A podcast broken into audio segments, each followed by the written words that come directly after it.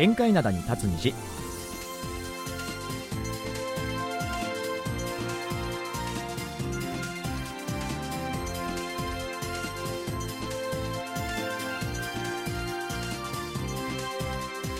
リスナーの皆さん、あにわせよ。木曜日の限界灘に立つ虹、銀虹のトマトジェリーのトム、ジンヒョンです。ジェリー武田博光ですえーと、はい。一昨日ぐらいからですかね、うんうん。急に涼しくなって。涼しくなったよね。ねびっくりしたわ。いや、まだあの、日差しは結構強かったりするんですけども、まああの、日陰とかに入ってれば風も気持ちよくて。今日なんかもう本当長袖羽織ってらっしゃる方も結構いらっしゃいましたからね。すっかり秋ですよね。はい。もう、えっと、昨日、今日も最高気温が25度もいかないぐらい。ねうん。だからなんかこう季節の変わり目とかにもなりますからね、はい。風なんかにもお気をつけくださいということですよね。そうですよね。うん。なんかあの、韓国の秋って思い浮かぶものあります？秋？なんかすぐ過ぎるイメージ。もう すぐすぐボイラーつけてるでしょ？あの、トレンチコートとか、カーディガンとか、もうバッタリーみもたいうねタイミング逃したらね、もう着れないからね。そうなのよ。すぐ寒くなるから。ほんとすぐダウンジャケットになったよね。あと僕最近あの、秋実感してるのうん。が、あの、イチョウ。おうおうおう韓国ってい街路樹、大体イチョウじゃないですか。ねであの、銀杏がすんごい落ちるのよ。落ちるねもう落ち始めましたね。落ちてるねくっさいの。あの KBS の前もね今日通ってきた道、ねはいはいはい結構もう落ちてましたからねあれなんかここ数年は、なんかあの、落ちる前になんか車がなんかやってきて、ああトラックとかが来て、作業員の方がこうね、ちゃんと銀杏をあらかじめ取ってくれてたりしたんですけども、そうなんだそんなことしてくれるんだ今年なんかまだなくて、うんうんうんうん早く来ないかなって。もうだって地面すごい色になってたよ結構ぐちゃぐちゃになってもうだったよねますよね。もうそんな時期かなんて思いながら見てましたけれどもまああれがね、防虫効果があるとかそういうことなんですけどもね。ねえはい、うんそしてですね今日ははい。番組の後半の「聞かせてあなたの韓国ライフ」のコーナーでジャズピアニストの森下茂さんをお迎えしてですね、うん。実際の演奏も聞きながら面白いお話を聞いてみる予定ですので、はいあのね本当面白い経歴の持ち主の方なんですよねね楽しみにしていただければなと思いますはい。では今日はこの曲から、はいえーこの時期韓国で一番よく流れる曲だと思います。えーイムンセで、カウリオミョン、秋が来たら。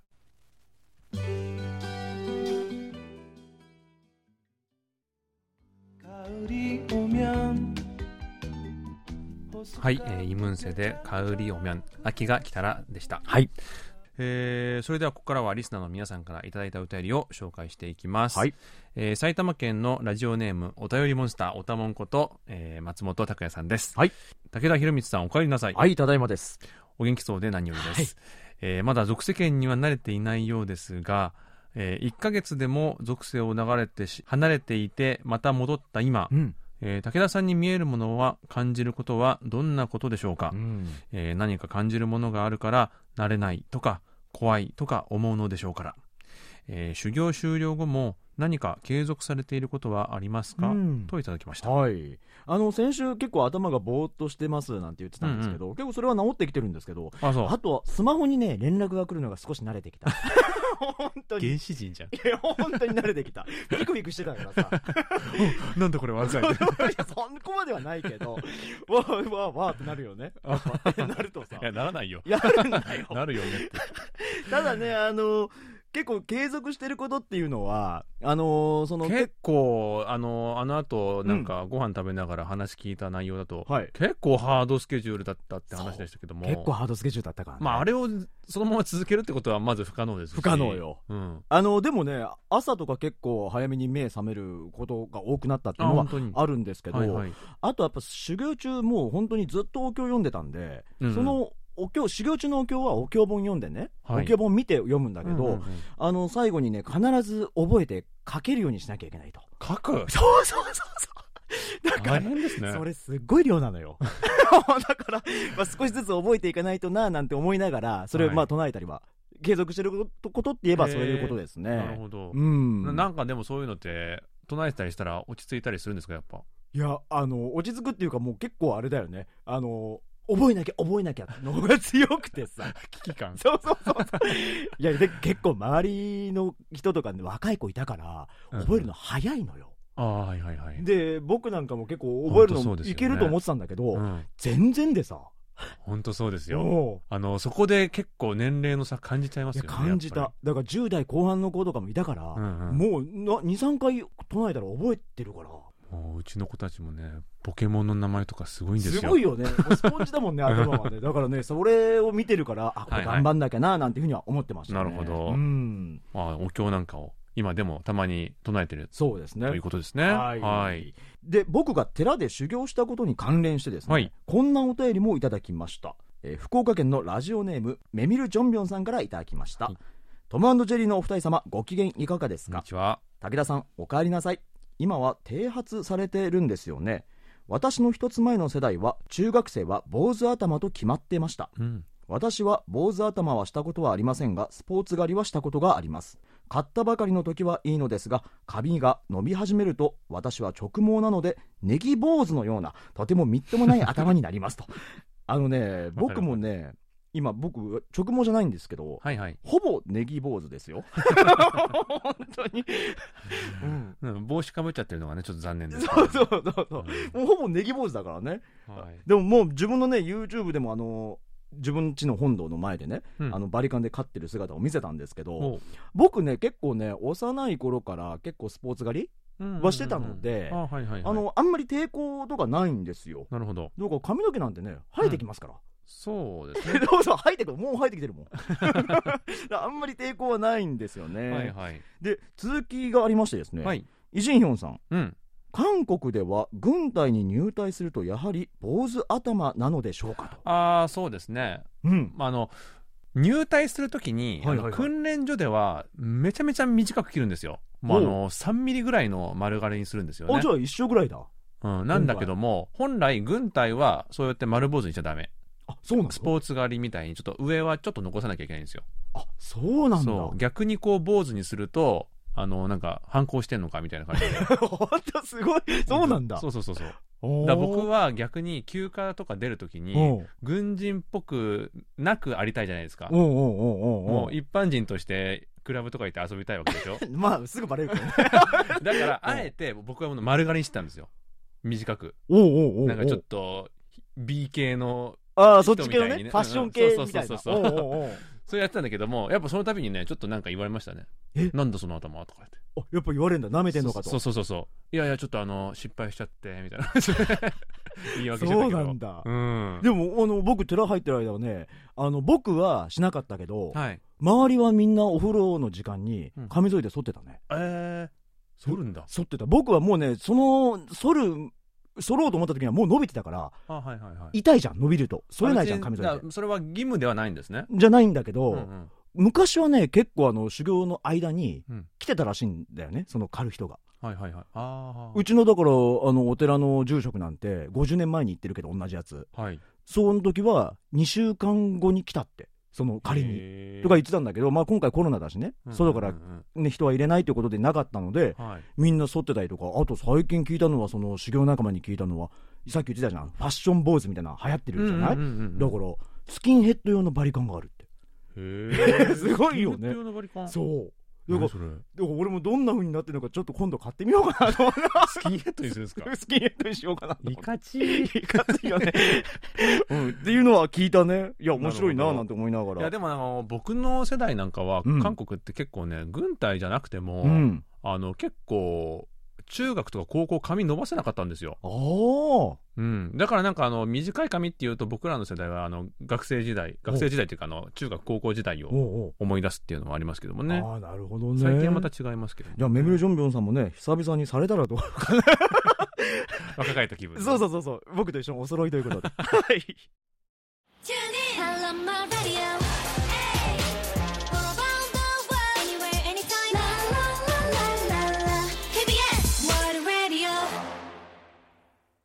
続いてのコーナーは応答せよ過去のこの日。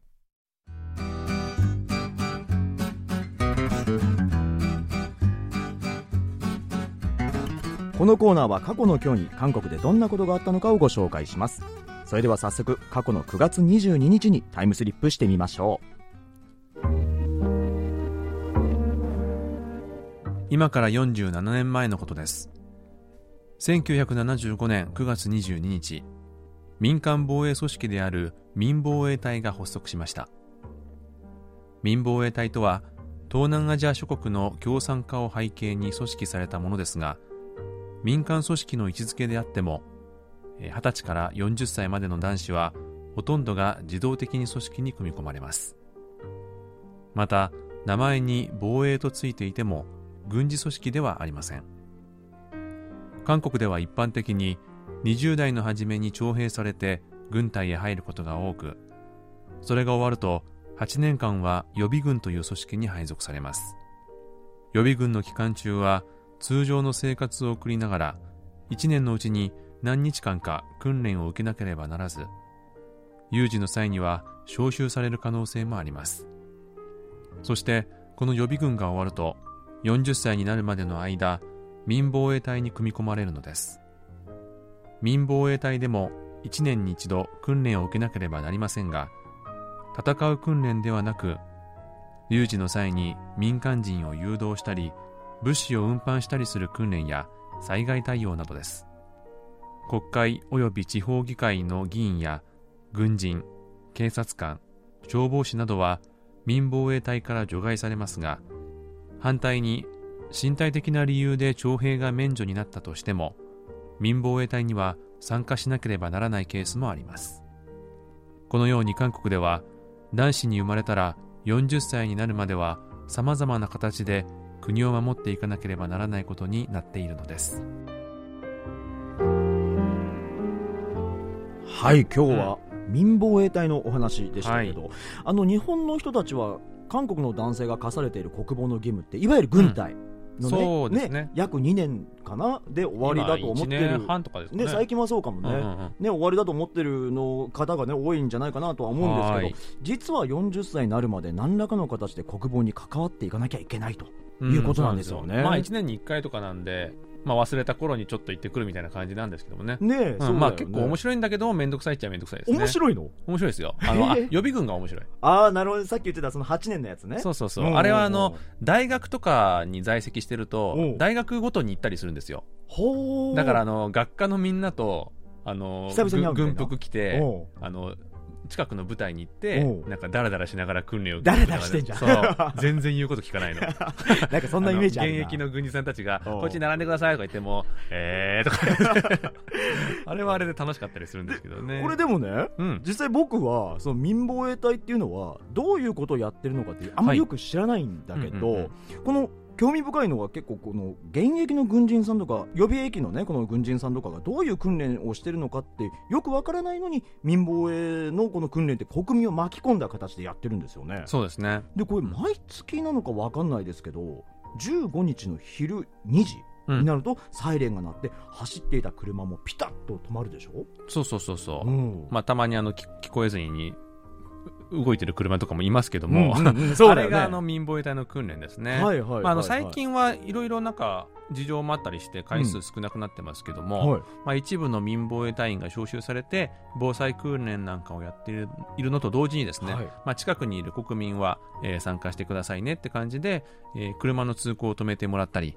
えー施設での業務をストップしてもらったりするんですよね。ね。うん、これね本当日本では絶対ないでしょ？ないですね。本当ね当初はじ初めて韓国来た時にこれ見たのよ。ていうか、うんうん。ちょうどその時間に僕外いて。サイレンびっくりしまいやしたね。びっくりして、うん。止まって止まれって言われて え？ってなって。で車も全部止まってんのよ。え何これと思ってはい知らなくてね、はいはい。でマジで戦争始まったんだと俺思って 休戦からね。確かに。で当時スマホとかじゃないから、うん。あの実家大阪の実家のお袋に電話かけて、もうそっちではニュースでやってるかもしれないけどもう帰れないかもしれないって 電話したのを俺思思い出してるわ。やっぱ当時はね、すぐ検索とかできませんからね。できないから、うん。本当に始まったんだと思って すぐ電話したの覚えてる。なるほど。だから本当ね結構日本人だけじゃなくて外国人もね他の国の外国人もあのサイレン聞いたら、本当に戦争始まったんだって言ってる人結構いましたよ。あの韓国在住あるあるですかね。あるある。うん。ん。あのここしばらくはコロナ禍だったこともあってあまり盛んに行われてなかったんですけどあもあの最近は自然災害が多いですからあそうですね。えー創設された70年代とは別の意味で、うん。民防衛隊の重要性がクローズアップされつつありまうす、ん。えー以上応答せよ過去のこの日でした。はい聞かせてあなたの韓国ライフ。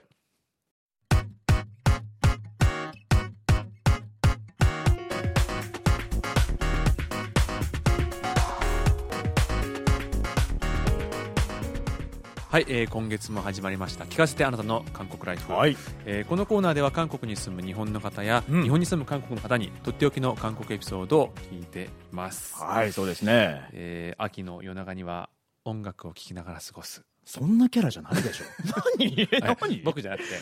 僕じゃなくて、ね、あ皆さんね。そんな方もね多いんじゃないかなと思うんですけども、うんうんうん。えーそんなリスナーの方にぴったりの,、ほね、あのゲストをお招きしてるんですようね。いいじゃない。こんな時あのゆっくりジャズを聴いてみだからそんなキャラじゃないでしょ。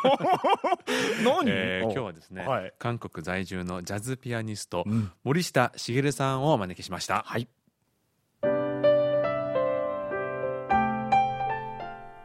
3歳からクラシックピアノを始め小学生の頃にジャズに転校したという森下茂さん。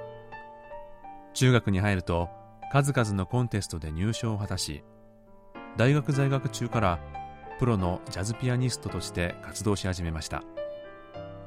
その傍ら現在はプロテスタントの牧師として韓国で奉仕中。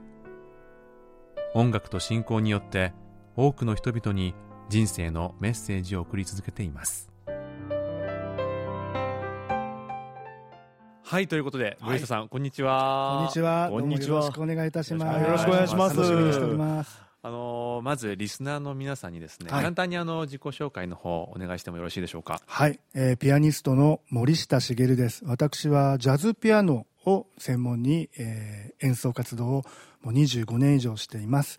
え5年前から韓国に、えー住みながらですね、えー日本と往復しながらなんですけども演奏活動そしてキリスト教プロテスタントの牧師もしているという、まあ、ちょっと変わり種なんですけども今日はまあそういうことでお呼ばれして本当に楽しくお話できたらいいなと思ってます。いやーありがたいですね。ありがとうございます。もうすでにいろいろ気になって仕方がないんですけども。す。ごい情報がいっぱいあったと思うんですけど、ねはい、いやでもあのジャズとか聞かれます？いや全然わかんないんですよ。じゃあ僕もお恥ずかしいことながら、まあ、あの昔なんかノラ・ジョーンズとかちょっと聞いてたなとかいうのは覚えてるんですけどもなんかじゃあジャズって何って言われると、うん難しいよね。なかなかうまく答えられない。でそんな方もね僕ら以外にも結構多いと思うんですそうよだ。と思うあのせっかく森下さんにお招きしたので、はい。うん。ちょっとあのジャズというのはどういう音楽なのか簡単に説明していただけますか、はい。はい、えー、とジャズっていうのはやっぱりちょっと難しい音楽なんじゃないかなと皆さん思って、うん。おられると思うんですね。いや思ってますそんなイメージ。ね。なんかちょっとなんか小難しいっていう感じ。うんうんうんでもまあ本当はそうじゃなくって、はい。あの楽しみながらあの聞くことができる。だからあの好きなところで拍手したりとか、うん。掛け声かけたりとか、はい。あとはフェスティバルとかも楽しく野外でなんかね、はい。ね結構楽しあのソウルっていうか韓国も結構あると思うんですけど、うん。そういうジャズフェスティバルなんかで、まあ、ちょっとあの天気のいい時にですね聞くそういうのも楽しいと思います。うん。で歴史的には結構古い音楽だと思うんですね。うんうん。基本的には、えー、と1890年代ぐらいからなんとなく黒人音楽の影響を受けて、えー始まった音楽なんですけども、はい。あのクラシックって譜面通り弾くはいっていうのがね、だから同じ曲を他のピアニストが弾いても、まあ、その曲自体は変わらないじゃないですか、うん。でもジャズっていうのは同じ曲を演奏しても同じプレイヤーが演奏してもまた違うプレイヤーが演奏しても今日と明日で全然内容が変わっちゃうっていう音楽なんですね。よくあのジャズで即興みたいなこと言われたり、そうそれ聞いたりするんですけど。あの即興っていうのはあの、まあ、まさにその思いついたことを弾くっていうんですけども、はいでもかといってデタラメじゃないんですよね。ちょっと一定のルールがありながら元のメロディーをちょっとずつちょっとずつ崩してデフォルメしていくっていう感じですかね、なるほど。うん。そしてリズムなんかもちょっと変わったリズムに変えちゃったりとかはい。最初はこうゆっくり始まったのに気が付くとすごいノリノリな音楽になってたりとかまあ、そういうふうなところにストーリーとかを込めたりもできる音楽じゃないかなと思ってます。面白い。やそうですよね。ね。面白いですよね。面白いけど難しそう。いや またさらに説明聞いてます。ですよね。言葉で言うと結構ね難しいですね。ねそうですよね。うん。ねなんかあの僕なんかは結構ジャズってやっぱこの映画の中で使われてる音楽だったりあとジャズを扱った映画なんか、最近だとあのここ最近、まあ、最近でもないんだけどセッションっていう映画あったでしょ。ありましたね。ありましたね。ありましたよね。ありましそのドラマの青年のねジャズドラマーの青年のお話なんですけど、あそこに出てくる教官ですごい怖い教官で有名になった映画だと思うんですけど、はい。はいあんだけもう血を流すぐらい練習してたんですけどはい。あんな練習されるんですか？あの結構私はちょっとそういう練習苦手な方なんですけどもでもああいうのは現実ではありますよね。あー。もうひたすら練習する。特にあのアメリカ留学組の人とかは、まあ、多分ああいう経験してると思うんですよね。いやでもあの、即興で、うん。しかも一人じゃなくていろんなセッションとかをはい。やるときって、まあ、それだけの練習量がないと、絶対うまくいかないですよね。ね。そうですね。だから自分の技術にある程度の余裕がないと、んうん。周りのことってこう聞こえてこないというか気も使えないというか、うんはい。まあ、そこでやっぱちょっと練習はいると思いますね。うん。先ほどもねあのその即興みたいな話されてましたけど、はい。その僕もねあの舞台上とかでお芝居するときに、はいはい。そのやっぱ何公演もするじゃないですか。じゃあそうするとお客さんが変われば結構演者も結構変わってくるんですよ。なるほど。おーでそれもう毎回同じようなお芝居ってありえないと僕は思ってたりもするので、なるほど。でもこの今話聞いてるジャズの世界もこう一日一日その公演のなんかこうお客さんによって変わってくるんじゃないかななんていうふうに思いながら聞いてたんですけどそちらどうなんですか？もうまさにお客さんがですねちょっと最初やっぱジャズ聞き慣れてないお客さんで緊張していると、はいやっぱどうしてもね演奏する方も緊張しちゃうんですよ。あそれでねちょっとね無無理やりちょっとほぐさなきゃいけないかなとかちょっと気使っちゃったりしてはい。で逆に空回ったりしちゃうわかへー。で今度そうそうそうそれリカバリーしようと思うとまた空回っちゃったりする、だから意外と平常心がやっぱ大事だなっていうのがね実は何十年やってきてちょっとずつ見えてきたんだ。学ばなきゃいけないですね。じゃあやっぱりあのお客さんがノリノリの方がやりやすいっていうのはあるんですか？それはもうお客さんが乗ってくれたらもう後ろからこうもうブルドーザーでバーンと押してってもらうそういう感じなので自分で自転車漕ぐ必要がないか。ああもう自然と指が動くわけですね。そうそうそう素晴らしい。いいね。ね。本当学んでよ今日。え なんかいいですね。あの演技もそうだとかいう、うんうん僕もあの本業通訳なんですけどもね通訳も聞き手とあの話し手によってもうあれだよ。即興で通違訳 違っちゃダメだけどねダ通訳はね。ね 今日はあの森下さんお一人だけお招きしているので、はい。まあ、先ほど言ったあのセッションみたいなことはないんですけども、あのスタジオでなんと演奏してくださるということなんですよね。すごいですね生で聴けるってことでしょ？ねえ、こんな豪華なことありませんよ。ないですよ。うん。まあ、こちら後ろにねピアノもありますけども、ねはい。今日は、えー、と3曲を弾いてくださるということで。はい。今日3曲準備してきました。はい。まずあの最初の曲はどのような曲をはい。聴かせていただけるんでしょうか、えーと1曲目は私が作曲したオリジナルで「ウィンド」という曲風ですよね。日本語で言うと風、はい。吹く風のことなんですけどもこれはあの私が二十歳ぐらいに、まあ、自分が育った鳥取県っていうところで育ったんですけど、はい。そこのですね綺麗な湖島根県と鳥取県ってまあ日本人でも間違えちゃう。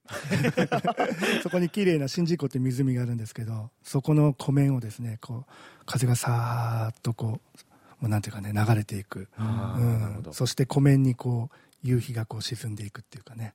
そういうのを見ながら書いた曲なんです。じゃあ早速ね皆さんにね。聴いていただきたいなと思います、えーそれではお聴きください、えー森下茂さんオリジナルで、えーウィンドです「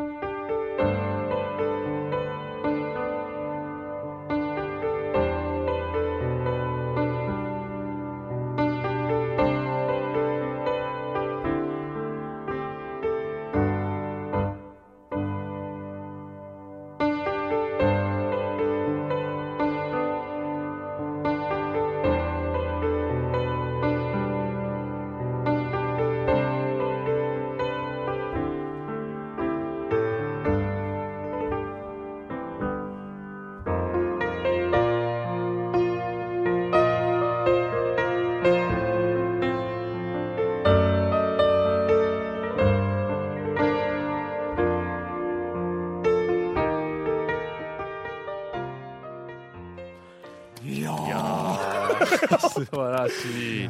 本当あの初めて聞いたと思うんですよね、僕こういう感じのジャズってなんかすごい、いろんな種類っていうんですか？そうですね。幅広い。広いんそうでよね。ですすね。なんか聞いてると本当にリラックスするような。うん、今の曲なんかどっちかって言ったらちょっとヒーリングミュージックみたいはいはいなそういう雰囲気もねあるかもしれない風吹きましたよね。いや。僕飛んでるみたいだった。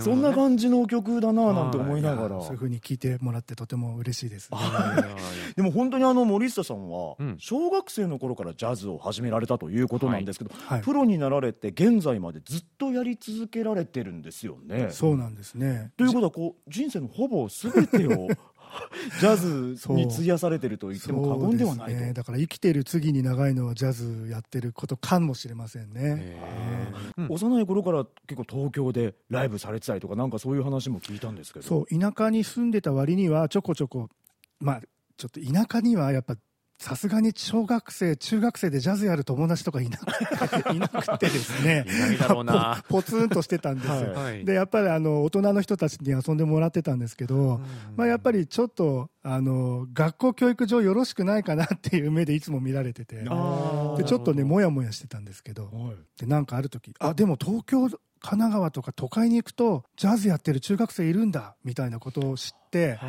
で武者修行じゃないんですけど訪ねてって、うん。えー、すごい。うん、あの部部室入ってって「こんにちは」って言って「ジャズやりたいんで一緒に混ぜてください」って言ってそれから交流したりしたんですね。お一人で行かれたんですかそうそうそう。すごいですね。すごいですね。それだけの情熱があったってことですよね。それでもうその次の週に一緒にコンサートしたりとか呼んでもらったりとかしてました、いやーだから幼い頃からもう本当にジャズにうん。触れられてて、そうですね。で現在はどういうご活動とかされてたりするんですか、そうですね。今は韓国に多く住んでますから、まあ、はい韓国でも月45回ぐらいライブする機会があるかな、まあ、週1回あるかないかですけども、うんうんそれでまああと日本にはやっぱりシーズンごとにですねシーズンに1回2回、まあ、これからだと多分クリスマスシーズンとかだと割とやっぱりね。ね、結構本数あるので、うん。そういう時にはまとめて日本で演奏活動したりとかしながら、はい。うん、演奏を続けています。韓国ではどういうところでやられたりしてるんですか？そうですね。結構ねソウルはジャズクラブみたいなのおしゃれなとこも結構多いと思うんですよね、なんかイテウォンとかにあるイメージありますけども、うん、イテウォンもあるしカンナムもあるんじゃないかな。ああそんないろんなところにあるんですね。ねえ。うん。僕ら園内から分かんないだけで まあ適当に言ってみただけで。そうじゃないんですけどね。でもイテウォンはでも確かにねやっぱそういうあのアメリカンでジャズっていうイメージがありますよね。まあ、韓国で演奏されることも結構おありだというお話でしたけども、うん。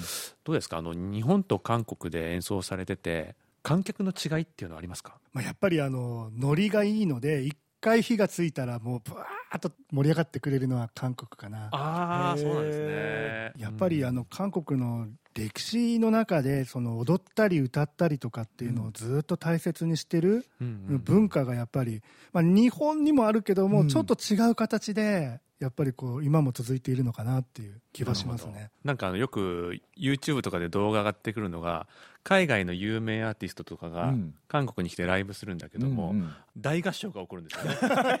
ねねそうね。それでなんかそうそう。えこんなあの東洋の小さな国の子たちが僕の歌を歌ってくれてるみたいな感じでなんかすごい涙ぐんだりみたいなのがよく YouTube であるんですけども、だから k p o p のコンサートとかもちろんその、うん、あのガイタレさんのね、そういうコンサートも洋楽もそうなんですけどジャズのコンサートとかでも、まあ、いわゆるジャズボーカルの人と一緒にやる時なんかちょっと知った曲とか、まあ、あと k p o p の曲歌謡の曲とかをちょっとジャズ風に演奏する時なんかだともう食いつきが全然違うんですよね。あのだからしっかり演奏しないとはい観客の人に、観客の方々に持ってかれちゃう？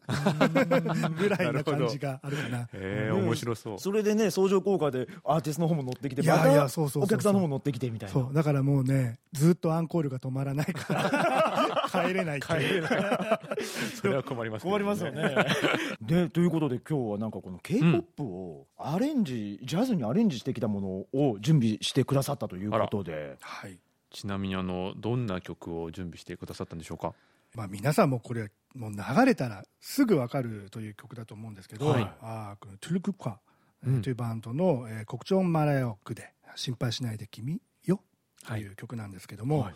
まあ、これやっぱ最初に私が知ったのは、まあ、やっぱりドラマ「恋のスケッチ」ね。応答せよね、1988、流行りましたね。ああもうこれでまずドラマにはまって、曲曲よりもドラマにはまって でやっぱり美味しいとこで必ずこの曲はまるなと思って、やっぱこれはやっぱりあのオリジナルを見なきゃいけないと思って、YouTube 来たらいやこれはまたかっこいいなと、かっこいいですねといううか、ん、ちょっとこれはあの真似したいと思って。あのドラマで流れたのはイ・ジョンさんで、あのすごいなんかまろやかな感じなんですけども、はいまたあのオリジナルはまた渋い感じで。もうね いやーあれはもうすごいこう魂を感じて、うんうんうん。でもやっぱりあの曲がいいから他の人がカバーしてもいい曲ですねやっぱね。なるほど。ということでねあのね。アレンジしていただいたとそんな曲がどんな風に変わるのか、はい。では楽しみですね。森下茂さんに演奏していただきたいと思います。えー、コクチョンマラヨークで心配しないで君を。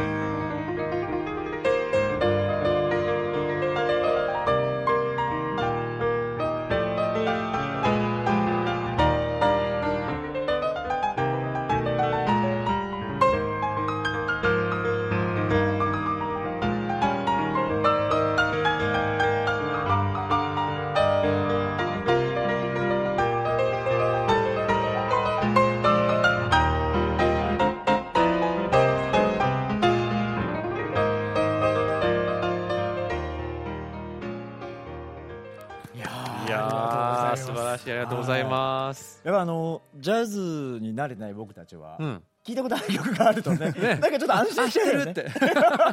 おちょっとお家に来た気分でね。ねねねうん。あでも全然違いますねやっぱり。あのねまあ知ってる部分はあるんだけれども、うん。まああのこれが同じ曲とは思えないぐらい違うところもあったりして、結構なんかあの原曲より楽しい感じで聴けたんですけども。そうですね。なんかそういうアレンジをしてみたいなというかもともとすごいロマンティックな曲じゃないですか、はい。でもそのロマンティックな曲の中にあるこうちょっとパワフルな部分というのかな、はい。そこをちょっとカラッと表現してみたかったっていう感じですかね。なんかこう本当とっつきやすくなるというかいきなりうん。ねそんな感じがしましたね。なるほどそうですうね。ん。あのまあ、ここまでは本当にあのジャズピアニストとしてのね、はい。森下さんのお話いろいろしてきたんですけれども、あの先ほど本当ちょこっと触れましたけど牧師さんでもあるとはい。い。うことで、まあ、韓国の教会で奉仕中ということなんですけどプロテスタントの牧師さんということなんですよね。はい。プロテスタントの牧師ですね。なるほど。日本でも牧師さんだったんですか？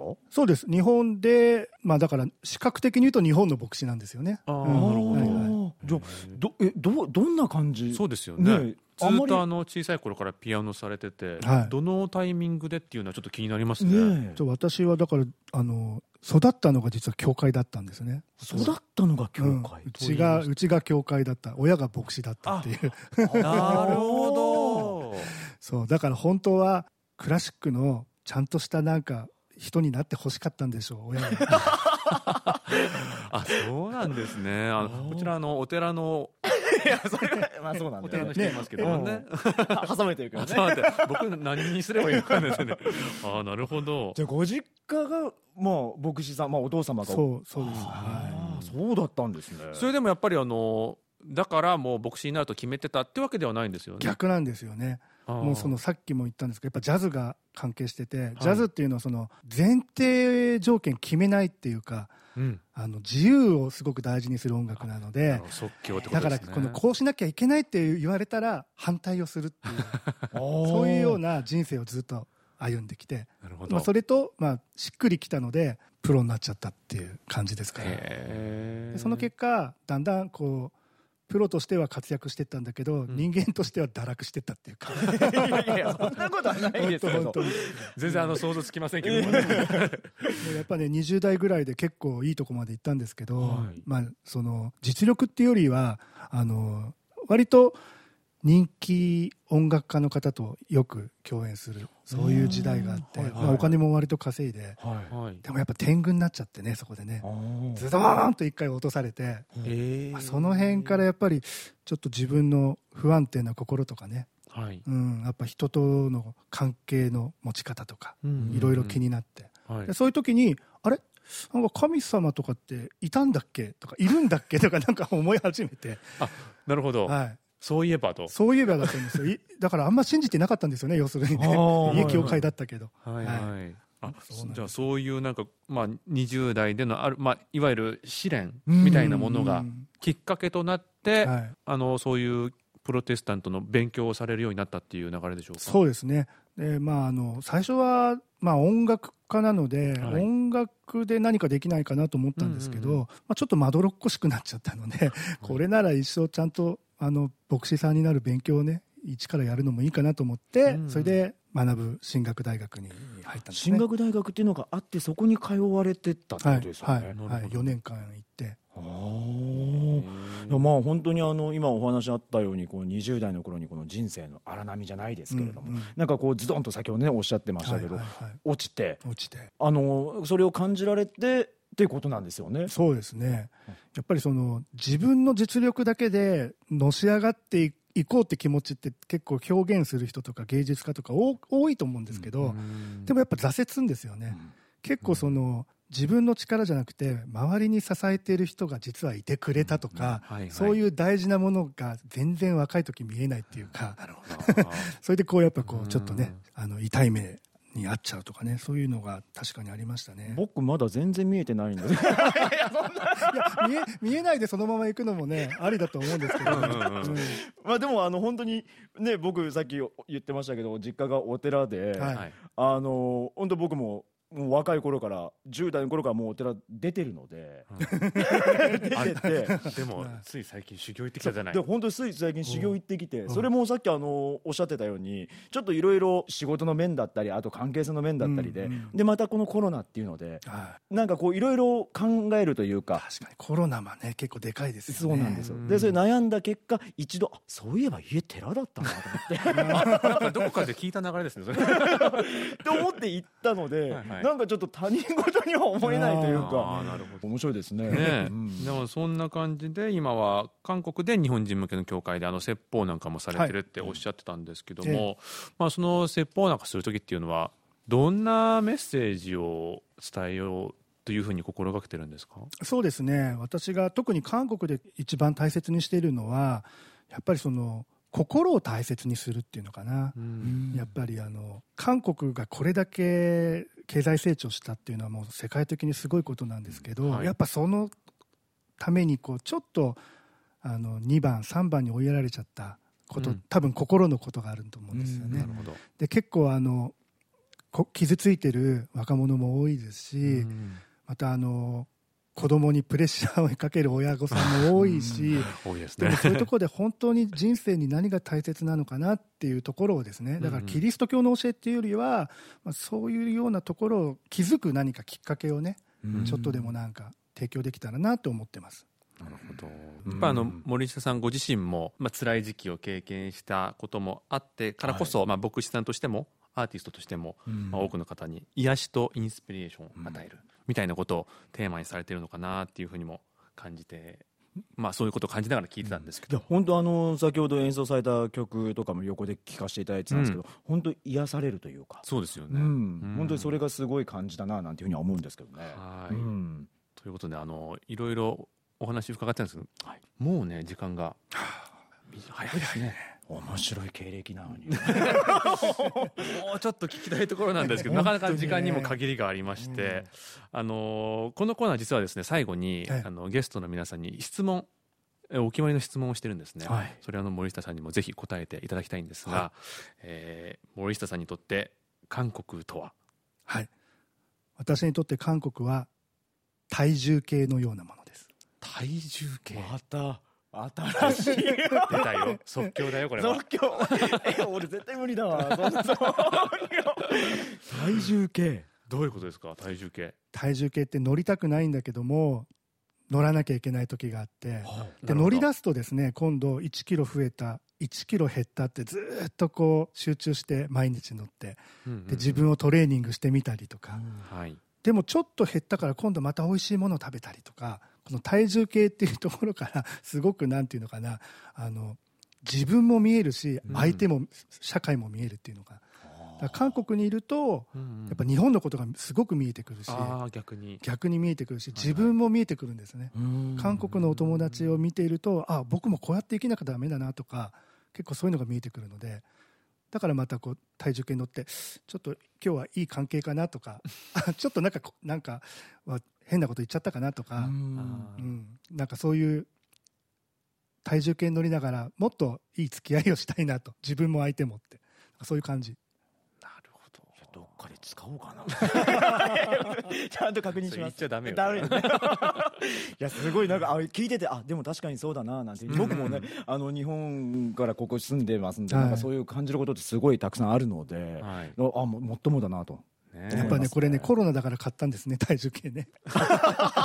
そういうことなんですね。そうそう。日々体重計韓国という体重計に乗られているはい。ということなんですけども、うん。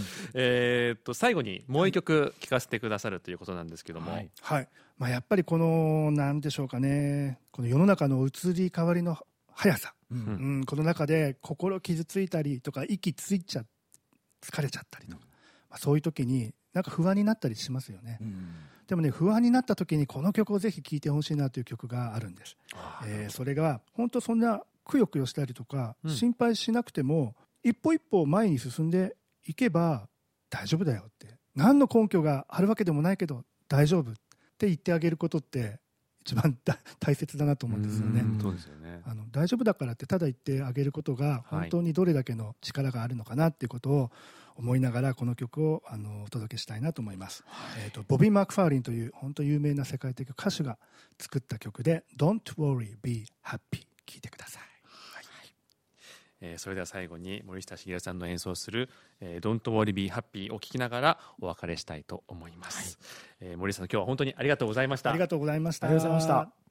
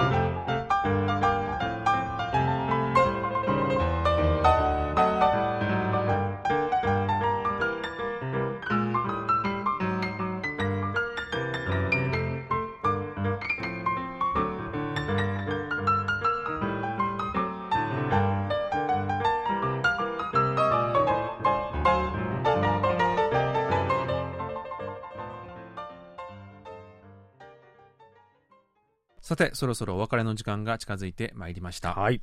えー今日はジャズピアニストの森下さんに素敵な演奏を聴かせていただきましたけどもね。うん。あのー来週はまたあのーライブを行います。はいうん、忙しいですね我々、ね忙しいですね。えー28日水曜日の昼2時から YouTube で配信します、うん。あの前回お便りの紹介はないのとご指摘あったんですけども、はい。あの来週は通常通りお便りも紹介していきたいと思っていますので、えー前もってたくさんメッセージを送ってください、はい、宛先はジャパニーズアットマーク KBS.CO.KR です。えもちろんですねあのライブ配信中にコメント欄にいただいたメッセージも紹介していきます、はい。ぜひぜひあの生で楽しみつつコメントもたくさん書き込んでください。はい。えー水曜日のライブ配信の模様は木曜日の金日でもお伝えします、はい。それでは来週は水曜日のライブ配信そして木曜日のラジオ放送でお会いしましょう、うん。木曜日の限界灘に立つ虹金虹の相手はトムジェリートムヒジンヒョンと。ジェリー武田博光でした。皆さんアニョイゲセヨ